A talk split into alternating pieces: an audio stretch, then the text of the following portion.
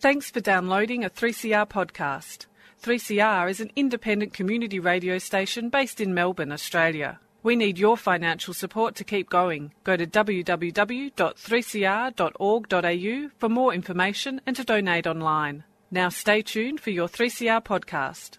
Uh, welcome to the um, Living Free Show on 3CR Community Radio, 855 kilohertz on your AM dial. Uh, thanks to the Ruminations crew for another great show, highlighting issues around homelessness and rooming houses. Uh, my guest today is Troy, who's a member of Alcoholics Anonymous, and he's going to be sharing how AA has helped him recover from alcoholism, or recovering from alcoholism, depending on your point of view. Uh, so, welcome, Troy. Thank you. Thanks for having us.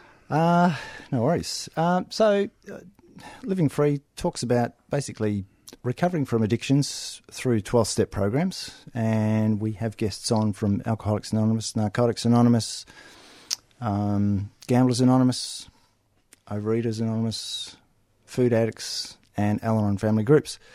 Uh, and we talk about recovery and we talk about what life's life, what's life is like now and what it was like before and how we got into the program. So, um, Troy, do you want to talk about sort of coming into the program of Alcoholics Anonymous and yeah, your initial thoughts, and then what it's what it's done for you since you've been here. Yeah, sure. All right, I'll try and compress that, compress that as best I can.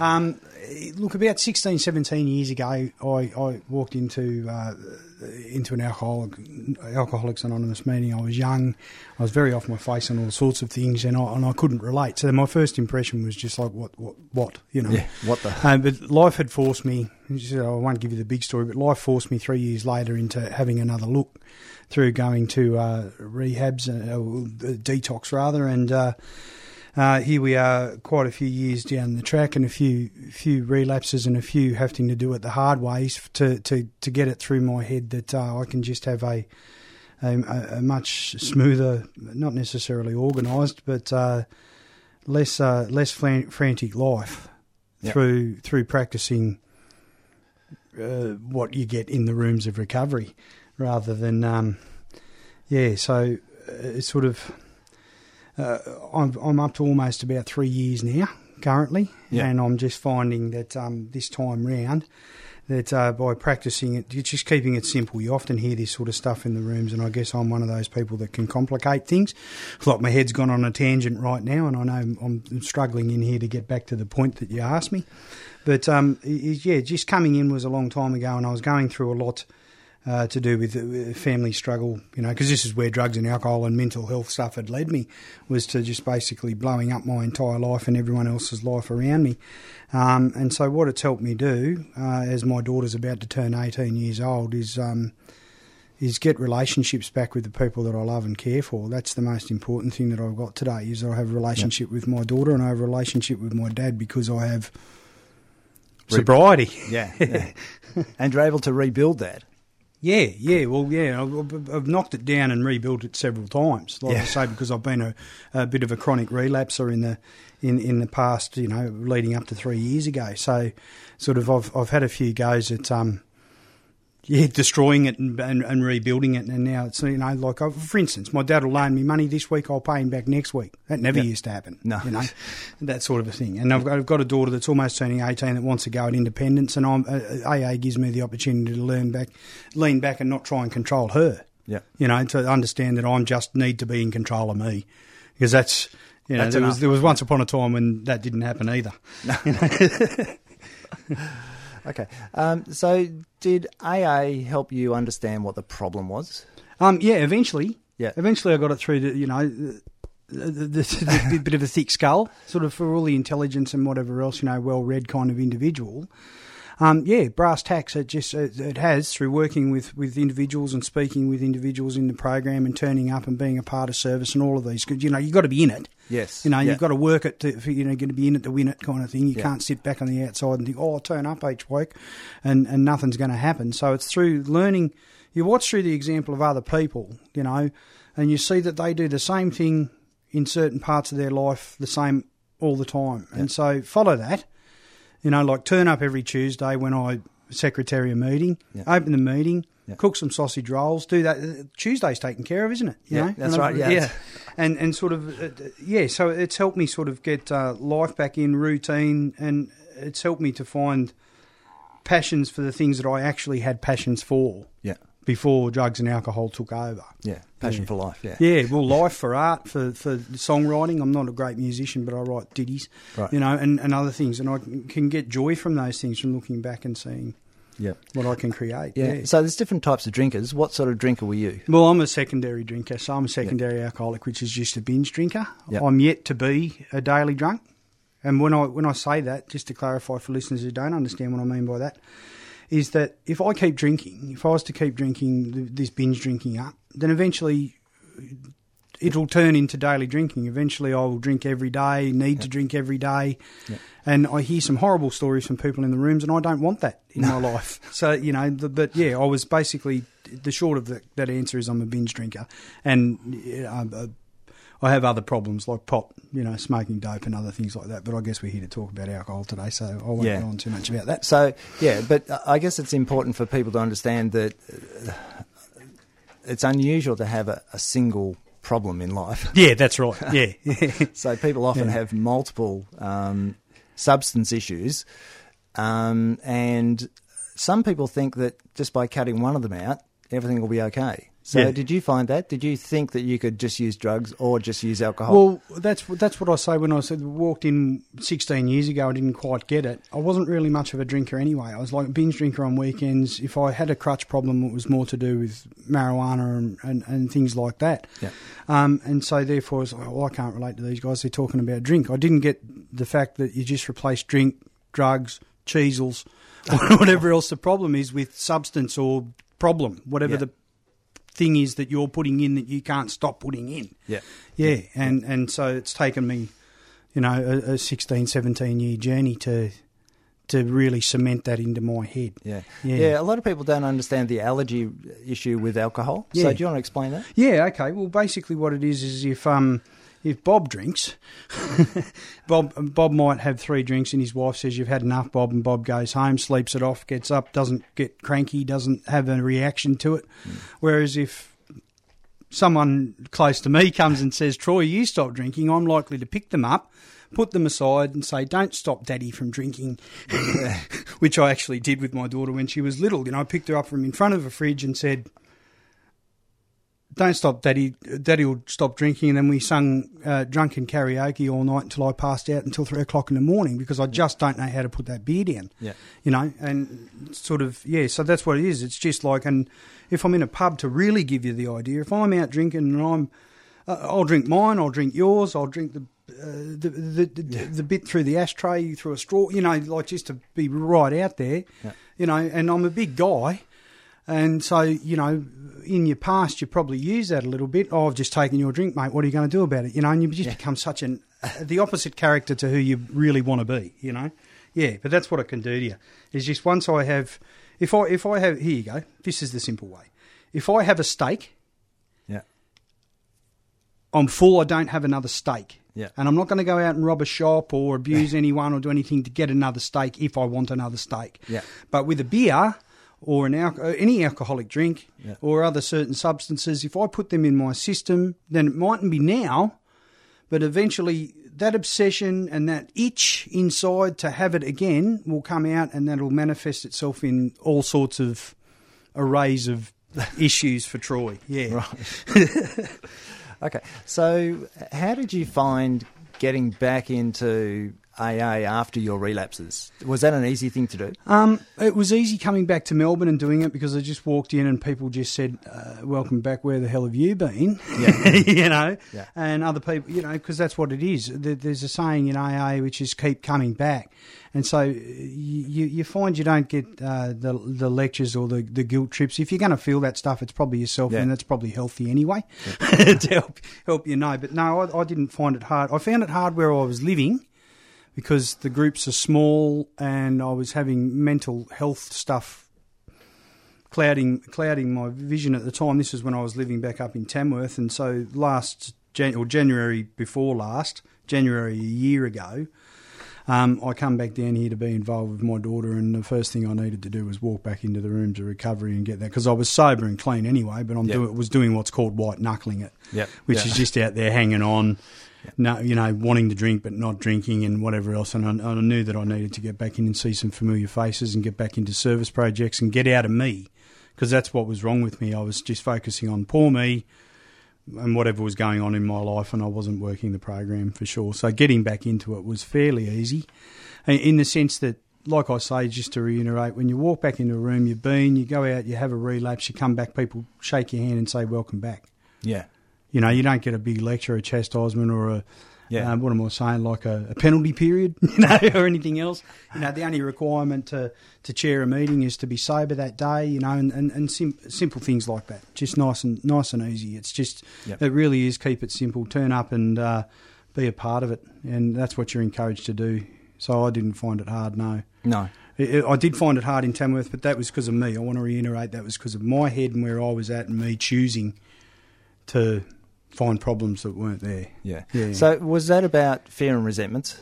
Um, yeah, I guess it is. That's it, it. Really is. Yeah, it's just fear and resentment. More, more just um. Oh, here we go. The same old, same old grind of uh, just certain personality traits, and and I find that if I've got them Grating, too, they yeah. they grain against me, and Yeah. especially myself because I'm only looking at myself when I'm looking at others. You know. Yeah. And um and I, I I just yeah because of where I was in the headspace, I wasn't very tolerant, and you know I needed to. What I could have done different was just turn up anyway um, because that's what the program does for you. It helps you medicate that intolerance and that sort of helps you put it back in its box. You know, often, you know, and, and so I just wasn't doing it like I say it was me. Yeah, definitely. Yeah. So uh, yeah, the the focus on yourself is all about the steps, isn't it? Yeah, that's right. Yeah, Yeah. yeah. So what? When did you accept step one and sort of decided that that if it was the problem and you had problems, then it was only up to you to do something about it? Right. I did that twice. Yeah. I did it twice. I did it the first time, no problem. Yeah, all right, I can see that this is a problem, but you did, you did dig into it. And then you're on to step two and step three, which is about conceptualizing, uh, you know, spirituality and, and God or whatever else, however you want to put it in your life. And, um, but yeah, it, it's sort of, I did that, but this is why the constant relapses, because step one has more than one part. Yeah. You know, there's like that I'm powerless over alcohol, which I could kind of get that because, you know, I can remember some stuff. Some stuff didn't Um, work. yeah. You know, and but it, it's the unmanageability. It's that little the little comment that says, you know, that my life had become unmanageable. And and so it's like not it's kind of understanding it the first time, but that's only sort of mentally. It's not getting it. It's not sinking it in. This time round, I've really had to look at that, and no matter what I'm doing, whether it's step two through to twelve in my day, if step one hasn't happened Yeah. completely, if I haven't accepted that I just can't put this stuff in my mouth, and and, and I am an unmanageable human being, and I Yeah. can be without that stuff in my system too. Yeah, that's right. You know, yeah. it's it's accepting that, right? You know, you're going to drive here. You know, traffic's bad. You know, you get frustrated and accounting for yourself. You know, sort of thing. So it, it's like I three years ago when drugs and alcohol stopped. So I guess coming back into the rooms this time, getting back into stuff, and then really just listening for that step one message every time I'm in a meeting. You know, because that just really is important. So I mean, that's Yep. I mean, it's it's a long time to really have that snap because you think you think it snapped. I thought I had it. You know, I Yep. thought it was right. Yeah. Thought it, was, thought it was okay. I thought I got it. Now I really, really get it. Yeah. You know, I really get it. So the other part of um, the fellowship is the, the the groups and working together, which which is covered by the tradition. So why are they important? Well, that that's important because, well, I guess the, the loose structures there, you know, au- autonomy, so everyone gets the, the chance to. If you're in a group conscience, I guess the way they see that the spiritual function works is everyone's opinion, everyone puts it together, and the decision that comes out of it's kind of the will of God or the will of the universe, and um, so it it gives you a place to practice. It's giving you a place to practice the steps and traditions in, in, in one place by turning up and being part of group consciences, by speaking to people respectfully, you know, by nutting out problems. You're practicing that for your own life for a start. Yeah, that's right. You know, just just on the base pragmatic level, you, you're learning to. Here's a person that I normally wouldn't get along with, Yeah. which is okay because there's a percentile of people that we just in life will not get along with, and I'm working side by side with this person that I would never do that with in normal life. Yeah. So that shows me that I can do that in normal life. Yeah. Yeah, and and that's the great benefit that, Yeah. that comes out of the that togetherness and seeing familiar faces, and and um, you know, someone that's got thirty or forty years sobriety that's never picked up a drink in that time, they're just amazing people to me, and so they you know that's also the benefit is going back to be able to hear even hearing someone that hasn't picked up a drink for today because that's all Yeah. it is. Yeah, that's right. You yeah. know, so when you've got 20 people all sitting in a room and they've all said, I haven't drunk today, but I have a problem with drinking, that's the miracle. Yeah. Yeah. Okay. So the other part of uh, the fellowship is the, the third part, I guess, is service, is giving back. Yep. So how how do you give back? Well, me personally, Yeah. or just in general, Well, me personally. Well, well, me yeah. personally, I, I, I like to secretary meetings, so I always put my hand up for a secretary position if I can.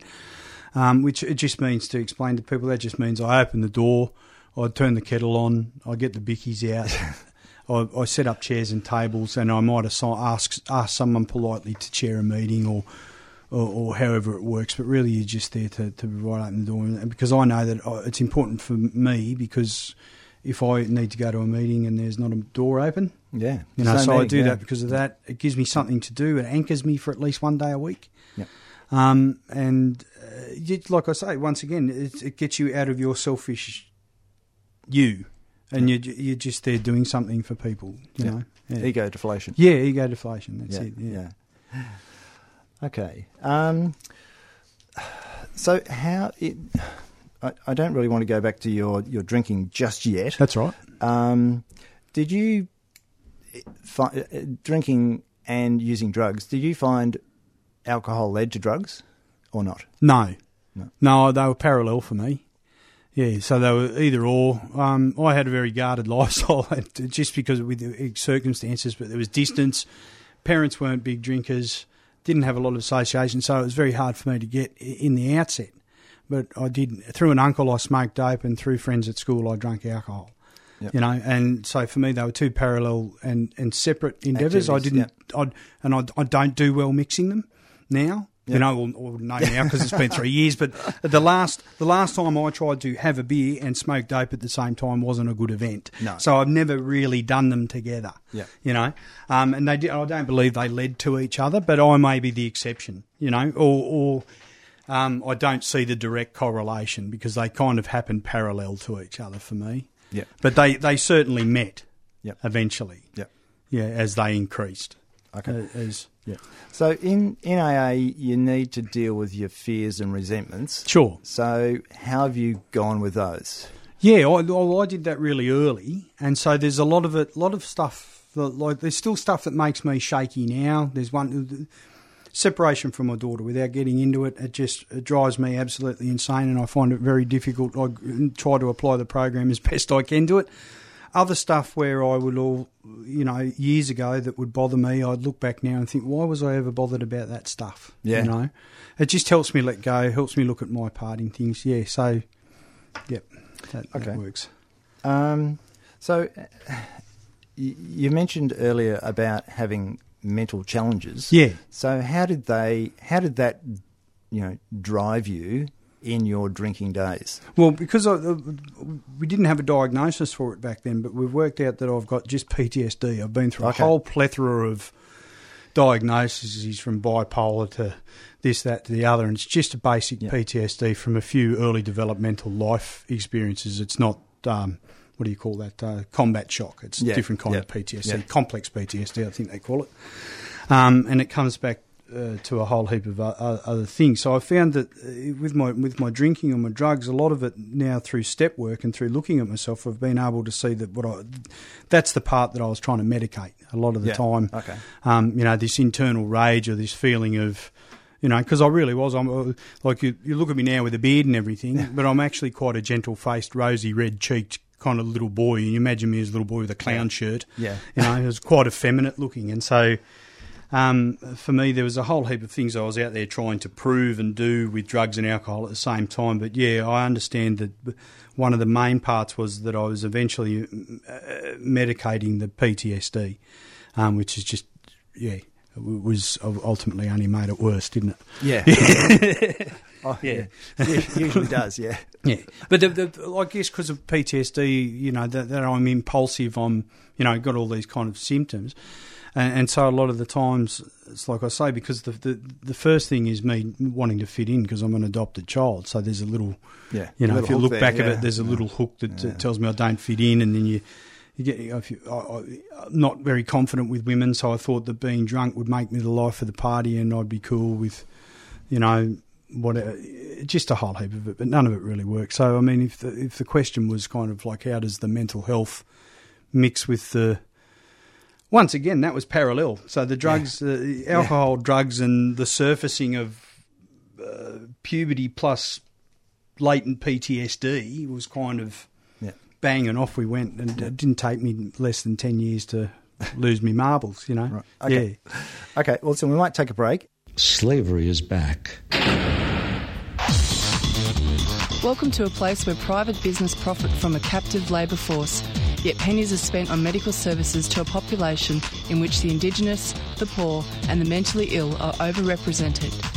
Where isolation, humiliation, and degradation are facts of life. Welcome to prison depends who's telling the story, I suppose. The prisoners would have one view, the people who work in the prison system would have another, and I think it's up to people to decide uh, you know, where, where the truth is. Give government propaganda and the media spin doctors the flick. And check out Doing Time for news, views, and tunes on prison issues from Guantanamo Bay to Christmas Island to prisons and detention centres everywhere. Every Monday at 4 pm on your community radio 3CR. We are still fired up and we're still talking about revolution. Um, so, if you're interested, we have uh, about 75 episodes of the show of Living Free on podcast, and you can get to those through our website, which is 3cr.org.au forward slash living free. Uh, you can also contact us via 3CR on phone uh, 039419 8377, or you can email us on 3crlivingfree at gmail.com, and we're also on Twitter as 3CR Living Free. Um, so, I'm having a chat to um, Troy, and we're, we're talking about alcoholism and the impact alcoholism has on our life until we understand what alcoholism is and how we can do something about it. And that's all about doing something personally. So there's nothing there's nothing outside you've got to do. It's all it's an inside job, but you need help to understand what to do. Yeah, that's um, right. But it, it sort I alone can do it. Yeah, I can't do it alone. Yeah, yeah. that's right. Yeah. So we usually go back and talk about you know how we how we got to the situation. So, do you want to talk a bit about um, growing up and what what your life was like, and if that coloured your experience? You know, to, yeah, sure. to, to seek out drugs and alcohol. Yeah, okay. Well, I'm, I'm an adopted child, uh, like I, I, think I've already said, and uh, I, I had a great home life. So that's the, the first point I want to make is my parents were, were magical. You know, of course they had their personality flaws or whatever else, but I couldn't have asked for a better mum or dad.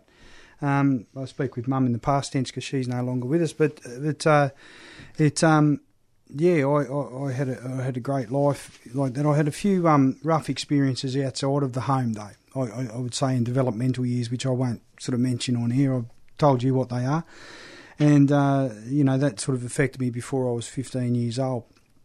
Uh, I, I, didn't grow up in a great drinking environment, though. You know, there's lots of pictures of certain family members who drank a lot, who you would just consider to be heavy drinkers. They weren't alcoholics. They were like Bob. They could stop when they're told to stop. You know. Yeah.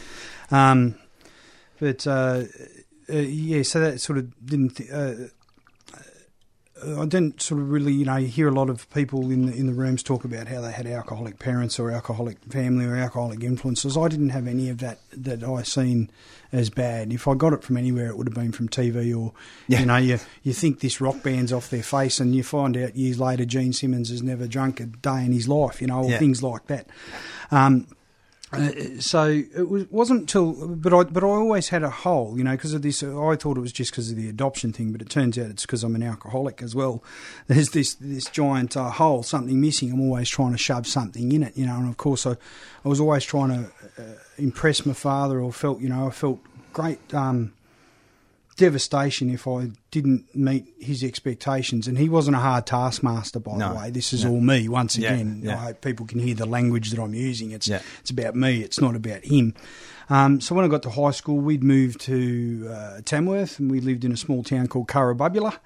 Um, get that one around your tongue, and uh, and uh, basically that was thirty k's from Tamworth, and so I couldn't wait. You know, I always had to find a friend to stay with or whatever else. You know, but my first drink at a party was uh, I drank an entire uh, cask of Nikoff pre-mixed vodka to myself.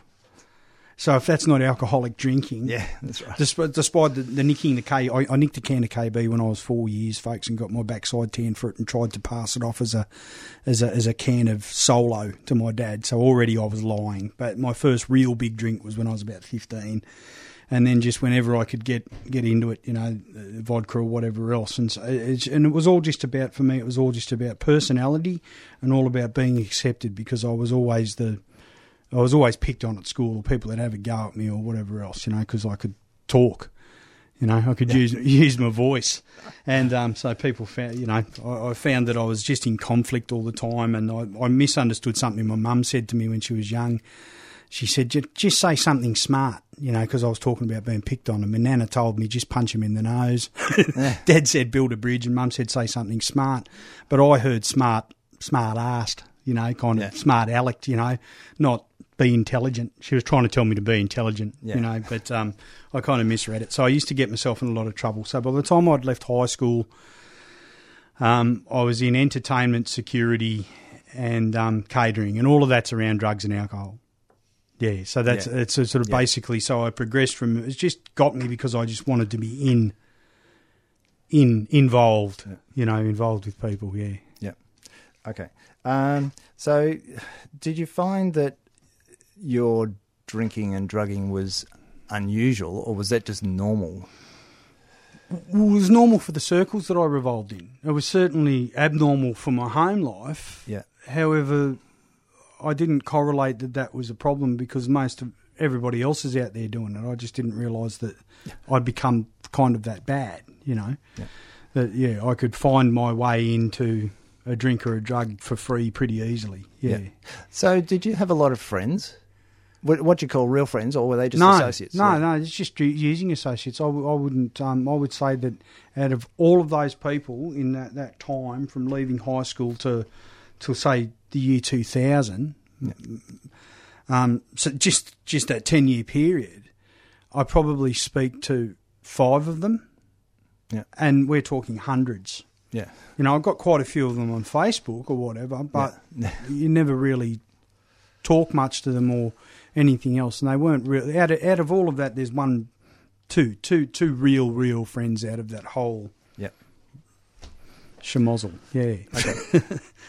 um, so, working in that environment all the time, was that was that an easy thing for you to do? It was just day in day out. You, you know. Yeah, because like I say, I, I was- a, I was a binge drinker, so I wasn't I wasn't always going to drink. Like during the week, I wouldn't drink. I wouldn't turn up to work and have beers and do whatever. I was, you know, in my security stuff, I'm straight as because I'm Yeah. serious. I've got a very professional mindset, so I'm I'm very serious about looking after people. And and uh, during the catering work, you might drink during the middle, but not not while. But th- Yeah. that's not to say that they're not yets. No. You know that if I went back to that, that that, that, that would happen for me. But um, no, I, I just found that uh, yeah, I, I was um, oh sorry, my brain's gone sideways. Yep. But uh, yeah, I, I, I just found it um, in, in work environments because it was accessible and it was free, and, and I was running party houses a lot too. I might mention. Yeah. So because you know you're doing security work, you're working on the weekends. We've got people constantly over. It was just like if you've seen the movie Dogs in Space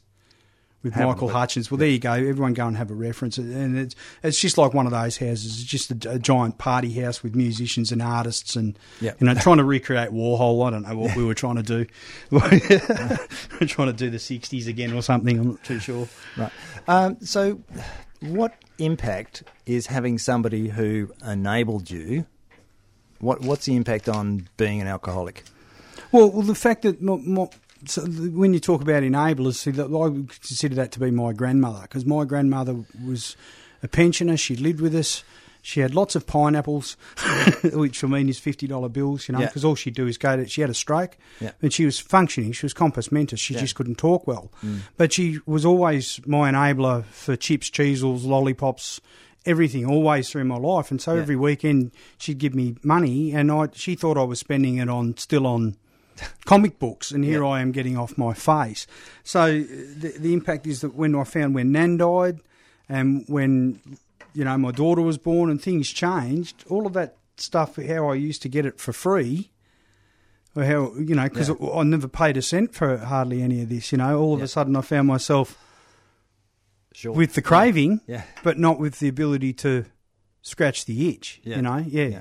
Okay. And that's and also in, in I guess that also happened at the time of uh, the relationship and me making my daughter and, and you know uh, me becoming a father. Sorry, making my daughter. Yeah. It sounds, Yeah. makes Yeah. it sound like a plate.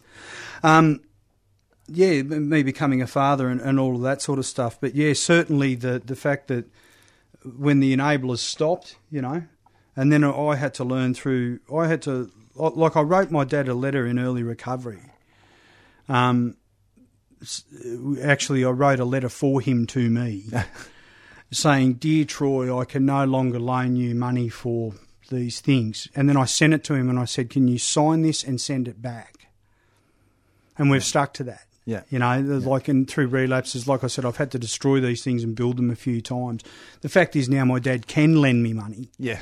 Yeah. and I will pay it back Yeah. because I actually have the agreement with myself Yeah. that I'm not going to allow people to enable me to, ena- you know, Yeah. to do that anymore. But yeah, I certainly was uh, was was spoon fed, and when I couldn't be spoon fed, I was very cunning in finding it. Mm. Yeah. Yeah. So, how long did it take in this environment for you to, you know, for it to be too much for you? I think I'm yet to have that. Yeah. You know, if I'm being honest, I got in early, like Yeah. you know, compared to some of the stories I've heard. And I've got to say, if I was to pick up a drink tomorrow and not put it down, I can have all of that Yeah. Right. because I haven't had that yet. You know, losing my daughter wasn't necessarily just because of alcohol or drugs, because I wasn't using a great deal. That had to do with other issues we won't get into here. That Yeah. comes to the, whatever, Yeah. whatever happened. That happens in life on life's terms. You know, Yeah. a lot of that stuff. But yeah, just um, no, I'm I'm quite uh, yeah, it's all it's all right in the end. It's worked out because I just am able to. Yeah, I just know that I just can't. Just don't drink. Just don't drink. Just don't stick st- stuff in your system because I know that that's what I'm yet to have. Yeah. Because I said the time before. This is what we haven't. uh, You know, I almost. Uh, I had a car accident three years ago and tried to kill myself three times. Yeah. Right? Yeah. Which we don't need to get into the, the crux of it, but it all happened around the same time. This is why I'm back because that that that life just got too painful. Life got too painful because I wasn't using. There wasn't stuff going on, but I just couldn't deal with people because I wasn't focusing on fixing me with these tools that ah, I, I get knew you. I knew how to do. Yeah. You know, I'd put all of that down. So, like I said, I kind of had to do it a couple of times. But yeah, at, at the end of the day, I, got it through the persistence of, of those people that continue to love you despite the fact that you you leave them behind, which is the people in AA. I Yeah. mean, when you leave the rooms and you go back out there and relapse, and you come back and you find the same people, probably the same people that shook your hand the first time, Yeah. and they're shaking your hand again. Yeah. You know, and that's what get that's what gets you back. Yeah. Yeah, and helps you out. Yeah. Um, so, did you have any um, temper issues as a, you know, as a drinker? Was that was that No, I'm a I'm a really I'm funny. sleepy? No, I'm Uh, funny. okay. I'm just yeah. funny. Yeah. Yeah, just I'm loud. I'm funny, but I'm not angry. I don't, you know.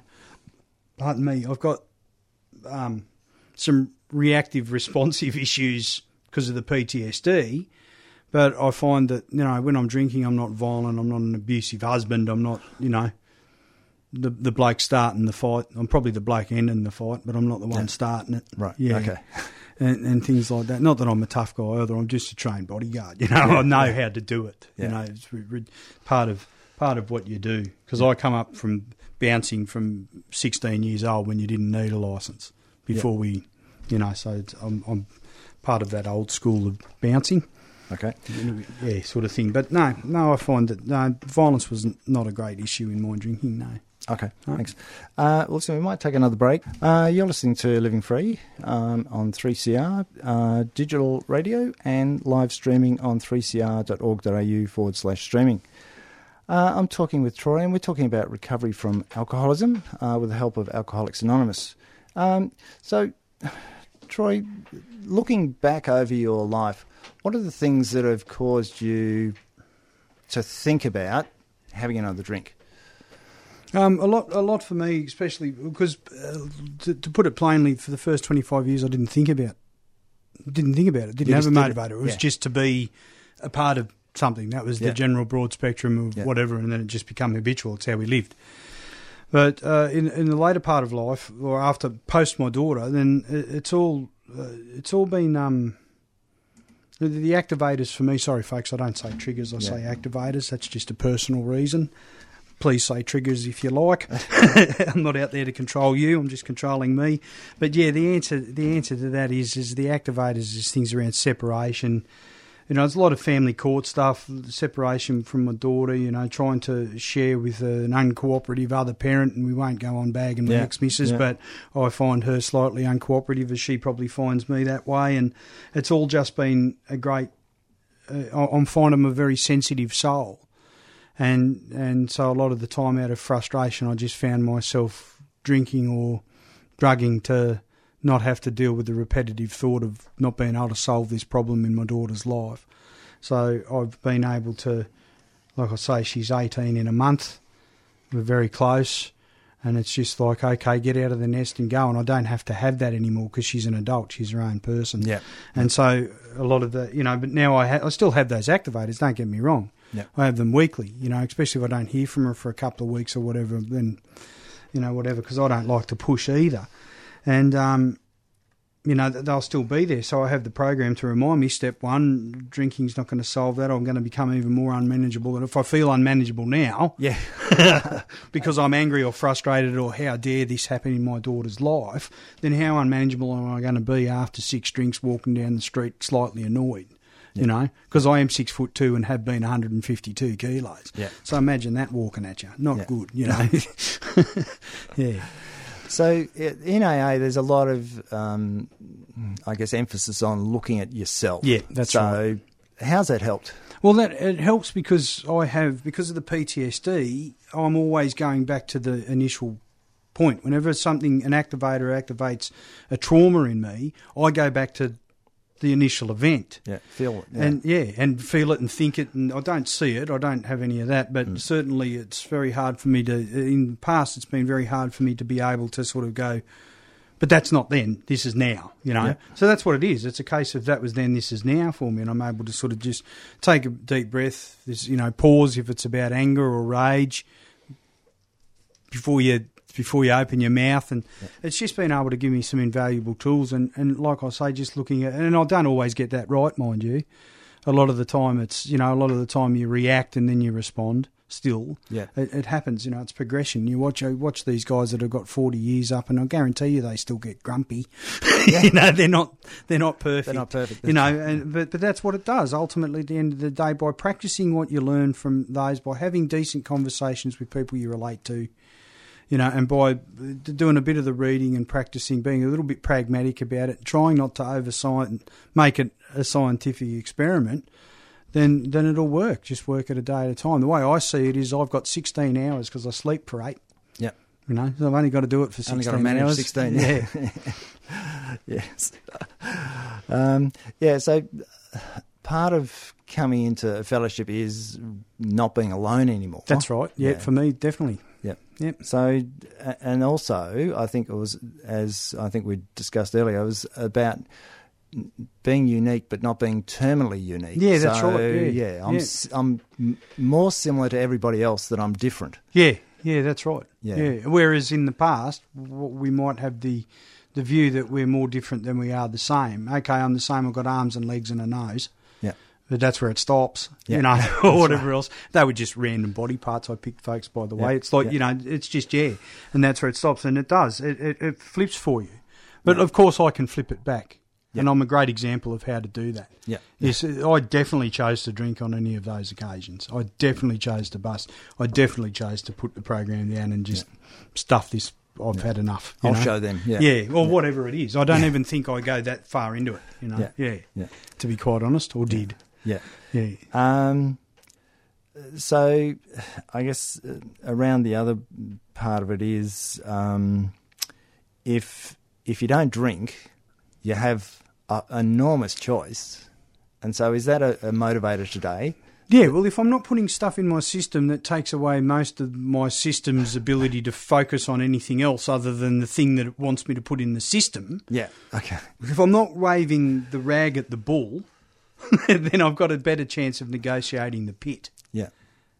Yeah. I would imagine. And getting round, And- yeah, getting around the obstacles. And so the angry bull is the beer, by the way. If Yeah, I take the okay. beer, I'm taking on the angry bull. yes. If I don't, if I saw the red rag, the red rag is picking up the drink. So if I don't wave the red rag at the bull, I can just walk through the bull pit.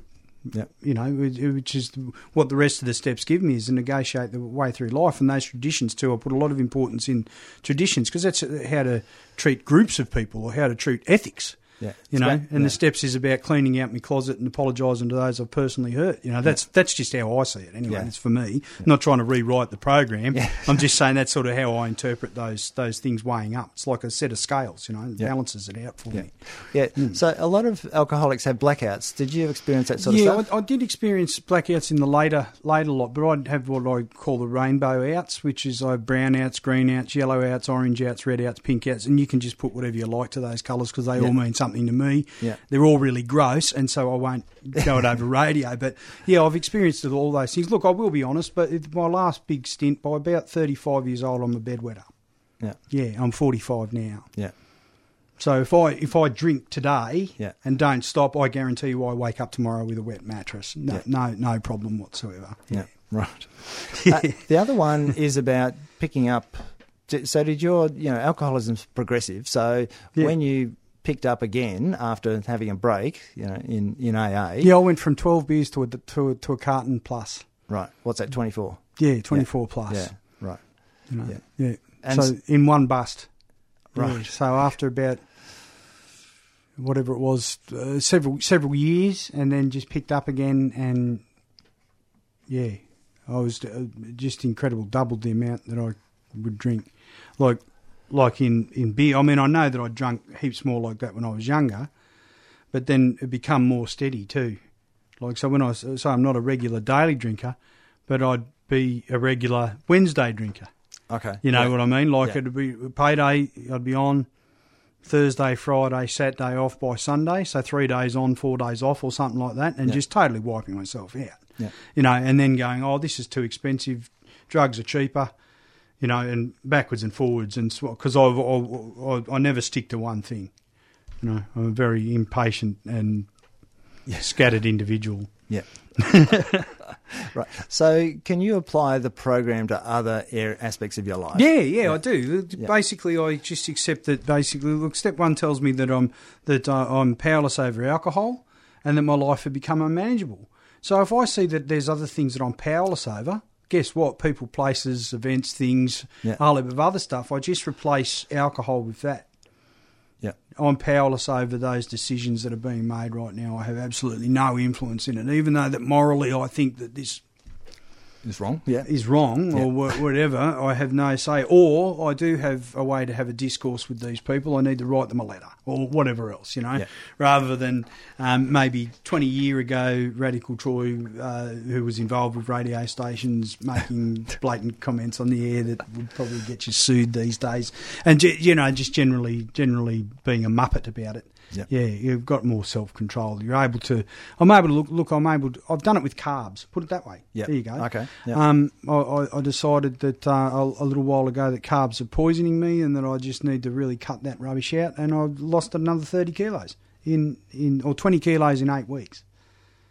Yeah. Twenty kilos in eight weeks, Yeah. just just from from uh, doing the same thing as I do with alcohol, accepting that particular types of carbohydrates are poison. So just on a pragmatic level, yeah, I, I'm able to do it. Other people mightn't be able to do it. Other people might be told, don't distract yourself with that. If it's early in recovery, all you're worried about is your alcohol. Yeah, that's right. But Yeah. for people that have got a little bit of time up and can work on other things, sure, absolutely, the steps can be used. Well, we see that. We see it in Narcotics Anonymous. We see it in Alcoholics Anonymous. We see it for gambling. Yeah. So why couldn't you use it for your PlayStation addiction if that's what you've got and you want to get off the couch more? Tell yourself you're powerless over whatever's going on, Fortnite or whatever it is that's popular these days, and, and that my life is unmanageable. In other words, I'm not washing anything. Everyone's angry with me because I'm on this video game all the time, Yeah. right? Same thing. yeah, I'm doing something. Yeah, yeah. so, so it's yeah, absolutely. I think the reassurance is that these programs can teach you to apply what we apply to alcohol first to other things that are non-useful in your in your existence. Yeah. Um, so, how about facing your fears and resentments? We talked a little bit about this earlier, but um, uh, understanding that they're motivators for you. Yeah. How important is that in, in understanding, you know, the way you think? Well, that's that's the whole deal. If I hadn't have gone through that, that process, like it's in the step works, you know, there's certain steps that deal with looking at your part in things and looking at what other people have done to you and then going and making amends and looking at your motivations or understanding why why you, you're motivated or why that fear drives you this way. And so becoming uh, t- being able to go through that process in steps four and five, and, and then um, later on again in eight and nine, where you sort of do it a little bit more in depth. Yeah.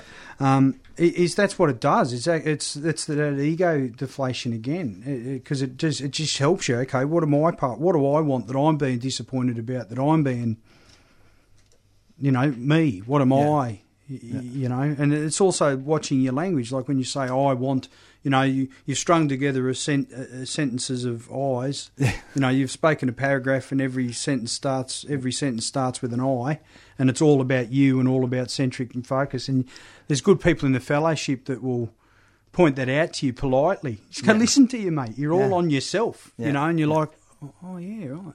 Yeah. I, I think I'm thinking about the other person. Like this situation with my daughter, I'm concerned about my daughter, but is it the drive completely about that? Or is the drive that there's something a little bit hurting inside me too and I feel left out? Or is that whole being Yeah. screaming out, feed me? Yeah. So that's the part of it that I can address personally and directly without any assistance for anyone outside other than maybe how to do that. Yep. And then the, the other parts of the problem that I can't control, say in the circumstance with my daughter, I just have to have patience, hope, faith, treat the other person in the circumstance the way I'd like to be treated. And it teaches you that stuff. Yeah. It teaches you to, to, to you know, it all goes along hand in hand with service. You start to recognise just how selfish and, and, and, and self righteous you can become as an individual. Yeah. And it takes that away from you. Yeah. So you talk about motivators to drink. Yeah. When you're not like, stuff them, blah, blah, blah, you're less likely to drink, right? Okay, thank you. Um, well, if you'd like to uh, find out more about Alcoholics Anonymous, then you can phone them on 1300 222 222 or go online at aa.org.au. Um, that's about all we've got time for today. So I'd like to thank Troy for coming into 3CR studio this afternoon and sharing his Alcoholics Anonymous recovery experience with us. Thanks. Thank you very much. Um, I hope you'll be able to join us again next week when we'll be talking about recovery from food addiction, and we'll be joined by Alan and Alison from Food Addicts in Recovery Anonymous.